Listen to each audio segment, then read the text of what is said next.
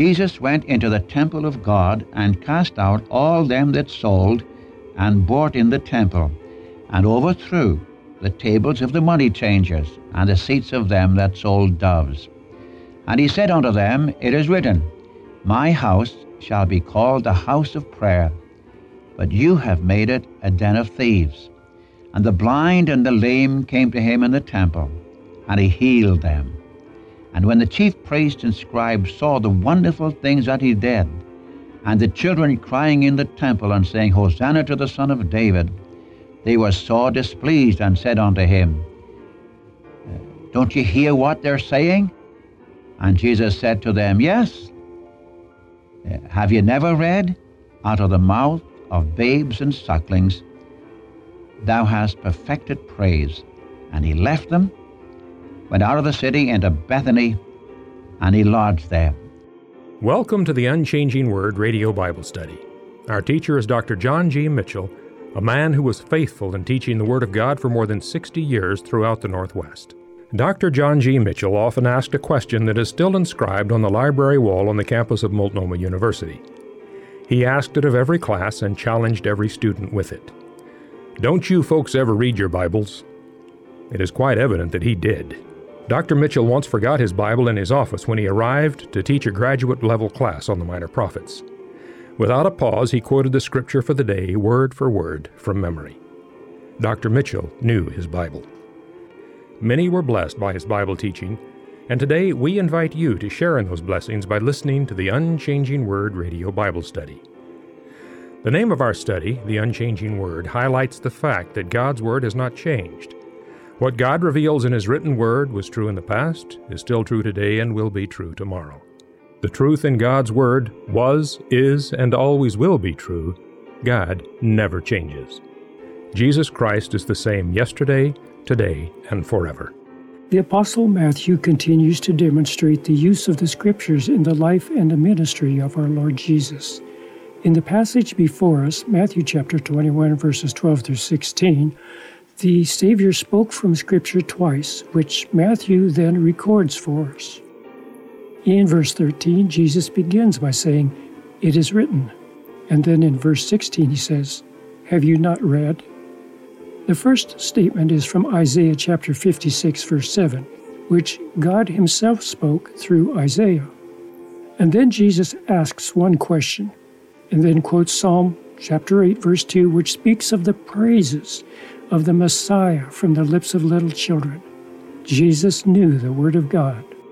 In John chapter 8, verse 30, Jesus says, If you abide in my word, then truly you are disciples of mine and you shall know the truth, and the truth shall set you free. Well, here's Dr. Mitchell on the Unchanging Word Bible broadcast. Thank you. Good day, friends. Again, we come to you with studies in the book of Matthew, and we trust that the Lord may make these meditations very precious and very real to your heart. We are in the book of Matthew, chapter 21, and we're dealing here with the, the last week of our Lord's earthly life of ministry among men, chapters 21 through 23. And we were dealing in our last lesson with the fact that our Lord presented himself to the nation uh, and was rejected. And he came according to the prophets. In other words, he fulfilled Zechariah chapter 9, verse 9, where our Lord was going to come riding the foal of an ass. And we have the, the people rejoicing because he is the son of David and yet, may I again remind you that even though they said, Hosanna to the highest, Hosanna to the Son of David, and so on, they did not recognize his person. They did not receive him even as their Messiah, even though they called him the Son of David. They said, Is this not Jesus, the prophet of Nazareth? And then you have him coming into the, into the temple. He went right into the temple. And you remember he had opposition, which causes me to read to you from verse 12 down through verse 16. If you have your Bibles, I wish you might turn to this passage with me, Matthew chapter 21, starting at verse 12. And Jesus went into the temple of God and cast out all them that sold and bought in the temple, and overthrew the tables of the money changers and the seats of them that sold doves And he said unto them, It is written, My house shall be called the house of prayer, but you have made it a den of thieves. And the blind and the lame came to him in the temple, and he healed them. And when the chief priests and scribes saw the wonderful things that he did, and the children crying in the temple and saying, Hosanna to the Son of David, they were sore displeased and said unto him, uh, Don't you hear what they're saying? And Jesus said to them, Yes. Uh, have you never read, Out of the mouth of babes and sucklings, thou hast perfected praise? And he left them and went out into the city, went out of the city into Bethany, and he lodged there. Now let me just stop here for a little while today. Here our Lord is manifesting his authority as the Messiah, as the Son of David, as the King of Israel. You remember that his ministry started with him cleansing the temple, and his ministry ends with him cleansing the temple. In John's Gospel, chapter 2, when our Lord starts his ministry, remember he took a scourge of cords and he drove the money changers and those who sold uh, lambs and so on, and, and those who sold doves, he drove them out of the out of the temple and said, My father's house uh, is to be a house of prayer, and so on. And they said, What right have you got to do this? Where do you get your authority? And his answer was, You destroy this temple, and in three days I will raise it again. This he said concerning his body. In other words, the resurrection of our Savior was going to be the, uh, the sign of his authority as to his sonship as to his claims. And by the way, that's so today. How do we know that Jesus Christ is a real Savior of sinners? How do we know he has put away our sins? How do we know we can stand before God acceptably in his presence? Is it not because the one who died for us and was buried was raised again from the dead? And may I remind you that this was ever the message of the early church. The disciples never defended the resurrection of Christ, they proclaimed it. This was the guarantee of his person and of his work. Now, when we come to Matthew chapter 21, the last week of his ministry, he does exactly the same thing. He drove out the money changers, overthrew the tables, he, uh, and those who sold doves, he just cleaned the whole business out. And in verse 13 it says, it, He said, It is written, My house shall be called a house of prayer, but you have made it a den of thieves.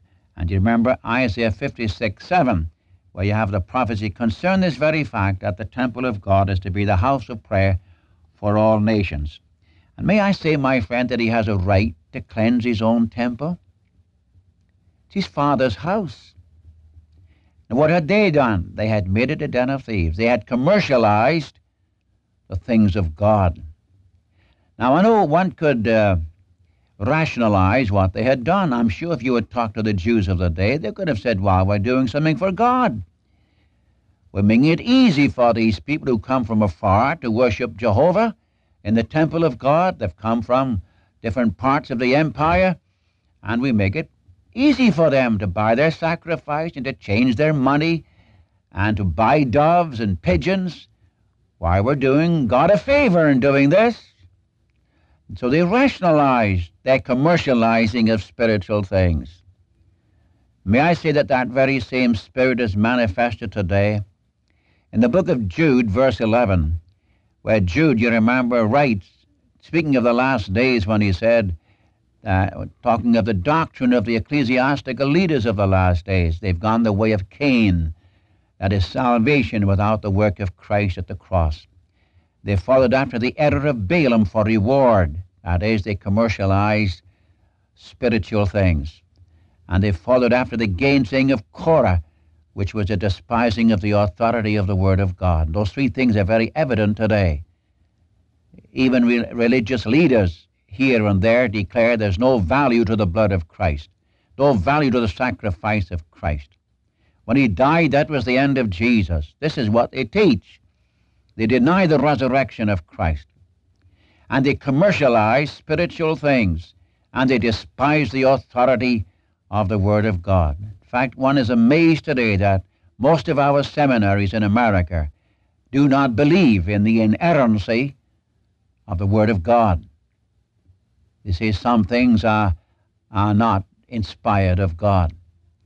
But what I'm after here is this question of taking spiritual things and commercializing. And I might say here, my friend, it's not only true in the world, it's even true among some of evangelical evangelical Christians, where we take the gospel as a means to an end to get money. May the Lord deliver us from such a thing. But I say our Lord has a right to come into the temple and cleanse it. You know, I would love to have been there. I don't know how you feel, but I would like to have been in the temple that day when the Lord came in. He came into the city riding the foal of an ass. Now the children followed him into the temple, crying, Hosanna to the Son of David. You'd take the kids to do that, by the way. And this made the Pharisees and scribes and chief priests very, very angry. But what I was going to say, uh, I, can, I can just see the Lord coming through the city of Jerusalem and making his way right through to the temple. By the way, may I inject here, as he went down the streets of Jerusalem, I, am sure he saw many things that should have been rectified. Our Lord did not stop to, recti- to rectify social conditions as he went through the city. He went right down to the basic fact they had despised their God. He went right to the temple of God and cleansed it. And the reason for the social conditions was because they had ruled God out of their lives. May I say this, my friend? As you and I look around us today in America, we see great many things, great many injustices, uh, a great deal of unrighteousness, a great deal of unfairness, a great deal of immorality and corruption in high places and low places. And you say, we've got to do something for our people. But do you ever stop to think the basic trouble? That which is the cause of it all is because we've turned our back on the living God. We have thrown His Word out. We despise the Spirit of Christ. And we have dethroned the person of Christ. And when you rule God out of a generation, or out of a nation, or out of a family, or out of an individual's life, you rule in lawlessness. Sin then takes over. Remember that peace is the resultant of righteousness. And unless our nation comes back to a place of righteousness in its dealings with men and women, you're going to have this problem. In fact, it's going to become, it's going to come worse and worse. It's going to be far more difficult, far more heartrending than it is even today if we do not turn back to the Lord. I'm speaking now of the nation. And the Word of God is full of exhortation concerning this. So our Lord, instead of fixing up the social things, went right into the temple and he cleansed the temple of all these fellows who were commercializing the things of God. I, I, I say I would like to have seen him do that. I would like to have been there that day and seen these Jews trying to gather up all their shekels and see the tables overturned with the coins running in every direction and driving out the sheep and whatever they had in there and letting loose the doves out of their cages and seeing the place mad. Why should they be mad? Because I suppose they had a, shall I say, they had their hand out for a little handout from these who were merchants. They allowed them to be in the temple, and I'm sure they got a rake off. But you know, there's a little verse here in verse 14 that kind of struck me very forcibly. And I read, after when he was cleansing the temple, I read there came in those who were blind and lame, and they came to Jesus in the temple, and he healed them. You know, I just love that. One moment he is manifesting his authority, and he cleanses the temple of these who are despising the things of God. Turns right round with a heart full of compassion and love and grace and tenderness, and he opened the eyes of the blind, and he healed the lame who came to him. Do you know that's true today? Even though a great many uh, a, in ecclesiastical circles who are not true to the Word of God, not true to Christ, that may be true. The Lord's heart is always open to those who are in need. My friend, may I say this to you today? That our Savior, even now, is always ready, always waiting to meet anybody who will come unto Him, whatever their needs may be. You know, in Matthew 11, 28, our Lord could say, Come unto me, all ye that labor and are heavy laden, and I will give you rest. Do you want rest? Do you want peace of heart? Why don't you come? It is not that you are waiting for God. God's waiting for you. He's already made the provision. He already says, Come. And I say, I don't care what your condition is, if you just come, He'll meet your need. He'll satisfy your heart. It may be I'm talking to some today who are distressed and discouraged, and you're, you're lacking that wonderful rest and that peace. You're all disturbed. You're being misunderstood, or you're in suffering or in sorrow. May I suggest to you today that the precious Savior who turned the one who cleansed the temple, manifesting his authority as the Son of God, when he said, My Father's house is a house of prayer for all nations. Though spurned by the nation, though spurned by the leaders, and hated by the priests, he, he took the time out to turn round to these who came to him in their need, the blind and the lame and what have you. Oh, friend, Jesus Christ is the same yesterday, today, and forever in his heart, in his character, in his purposes. He wants to meet the need of people, but you have to come to him. That's why in John's Gospel, chapter 1, verse 12, we read, To as many as received him, to them he gives the right, the authority, the power to become the children of God, even to them that believe on his name. And if I'm talking to you today, whatever your need may be, why don't you come to him? His arms are outstretched. And if our Lord could turn from these ecclesiastical leaders after judging them and driving them out of God's temple, out of his Father's house, and yet could turn round and manifest such wonderful love and compassion to these in need, he's the same today. You see, when Mr. Mitchell, I'm, I'm so discouraged. I've looked at preachers and ecclesiastical leaders and so-called Christian people and church people who attend church, and I'm discouraged why don't you turn to the Lord? Don't look at people. You know, when you and I look at people, we generally see something there we don't like. Because none of us are perfect. All of us have frailties and weaknesses and failures of one sort or another.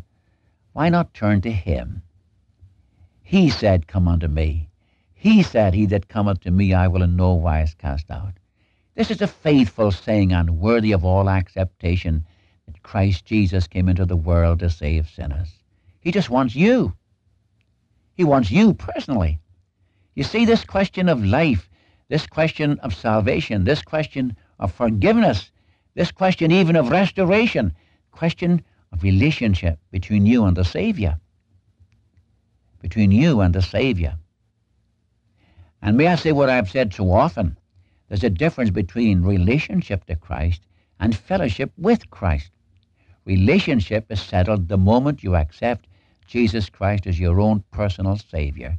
Then from there on, you should grow in the grace of God and the Word of God and enjoy fellowship with Him day by day. Now, I, I, in looking at this verse 14, I couldn't help but say those few things. I just love this picture.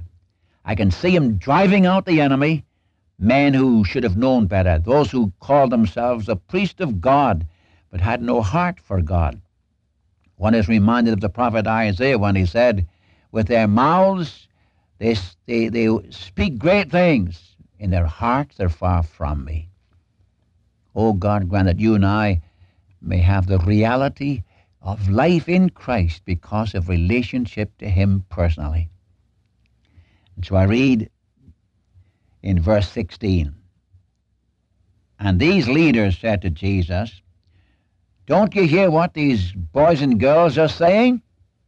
Yes. What are they saying? Hosanna to the Son of David. That's right. And he proved himself to be the Son of David right in their very midst by opening the eyes of the blind, by healing the lame. May I again say to you, my friend, in the book of Matthew, these miracles of Christ were his credentials as to the fact that he was the Messiah, the Christ of God, the Son of David, the Son of God. The Lord didn't ask me to perform those miracles, but he performed them for a purpose. That purpose was to reveal to them, even the last week he was on earth, even after he had scourged the temple and driven them out, and the priests and the scribes were saying, Don't you hear what these youngsters are saying about you? Yes, but didn't you know what I've just done? Again, he presents the, his prophetical right to the throne. He said, Yes, did you never hear? Out of the mouth of babes and sucklings, thou hast perfected praise. And I say there was no excuse for these leaders because right before them he not only manifested his authority by cleansing the temple, but he manifested his person by opening the eyes of the blind and healing the lame and meeting the needs of people who needed him. Oh, the blindness, again I say, the blindness of unbelief. There's nothing so dark as unbelief. And God deliver you and me from the terribleness of unbelief in Jesus Christ, God's precious Son, who not only is the Messiah, but he's the Savior of all who will come unto him. Now may the Lord make this simple lesson very precious and very real. And again, I say to you, if you have any special need, why don't you go to the Lord? His heart, his arms are open to receive you, if you will come to him. And he that cometh to me, said Jesus, I will in no wise cast out. Why don't you trust him? Why don't you trust him? The Lord bless you for his name's sake. Hear him knocking, hear him pleading, for he loves you, my friend. Jesus loves you, my friend, today.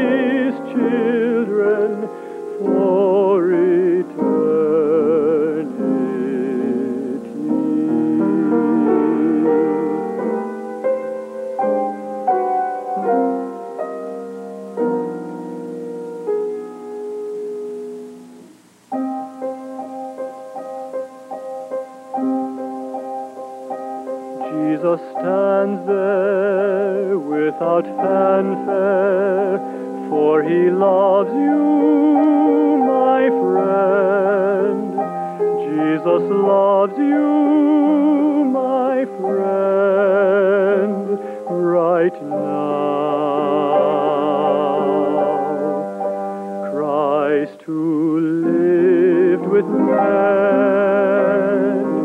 said, Be born again, and before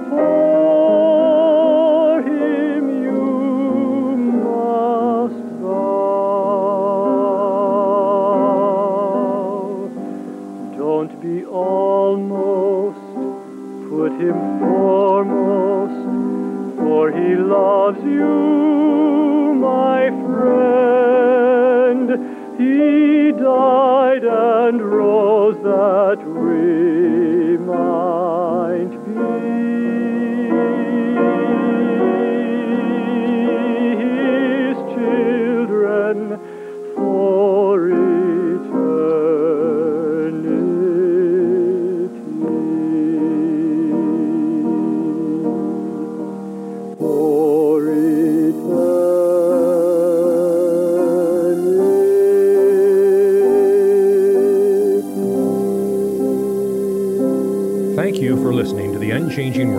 Bible Study today.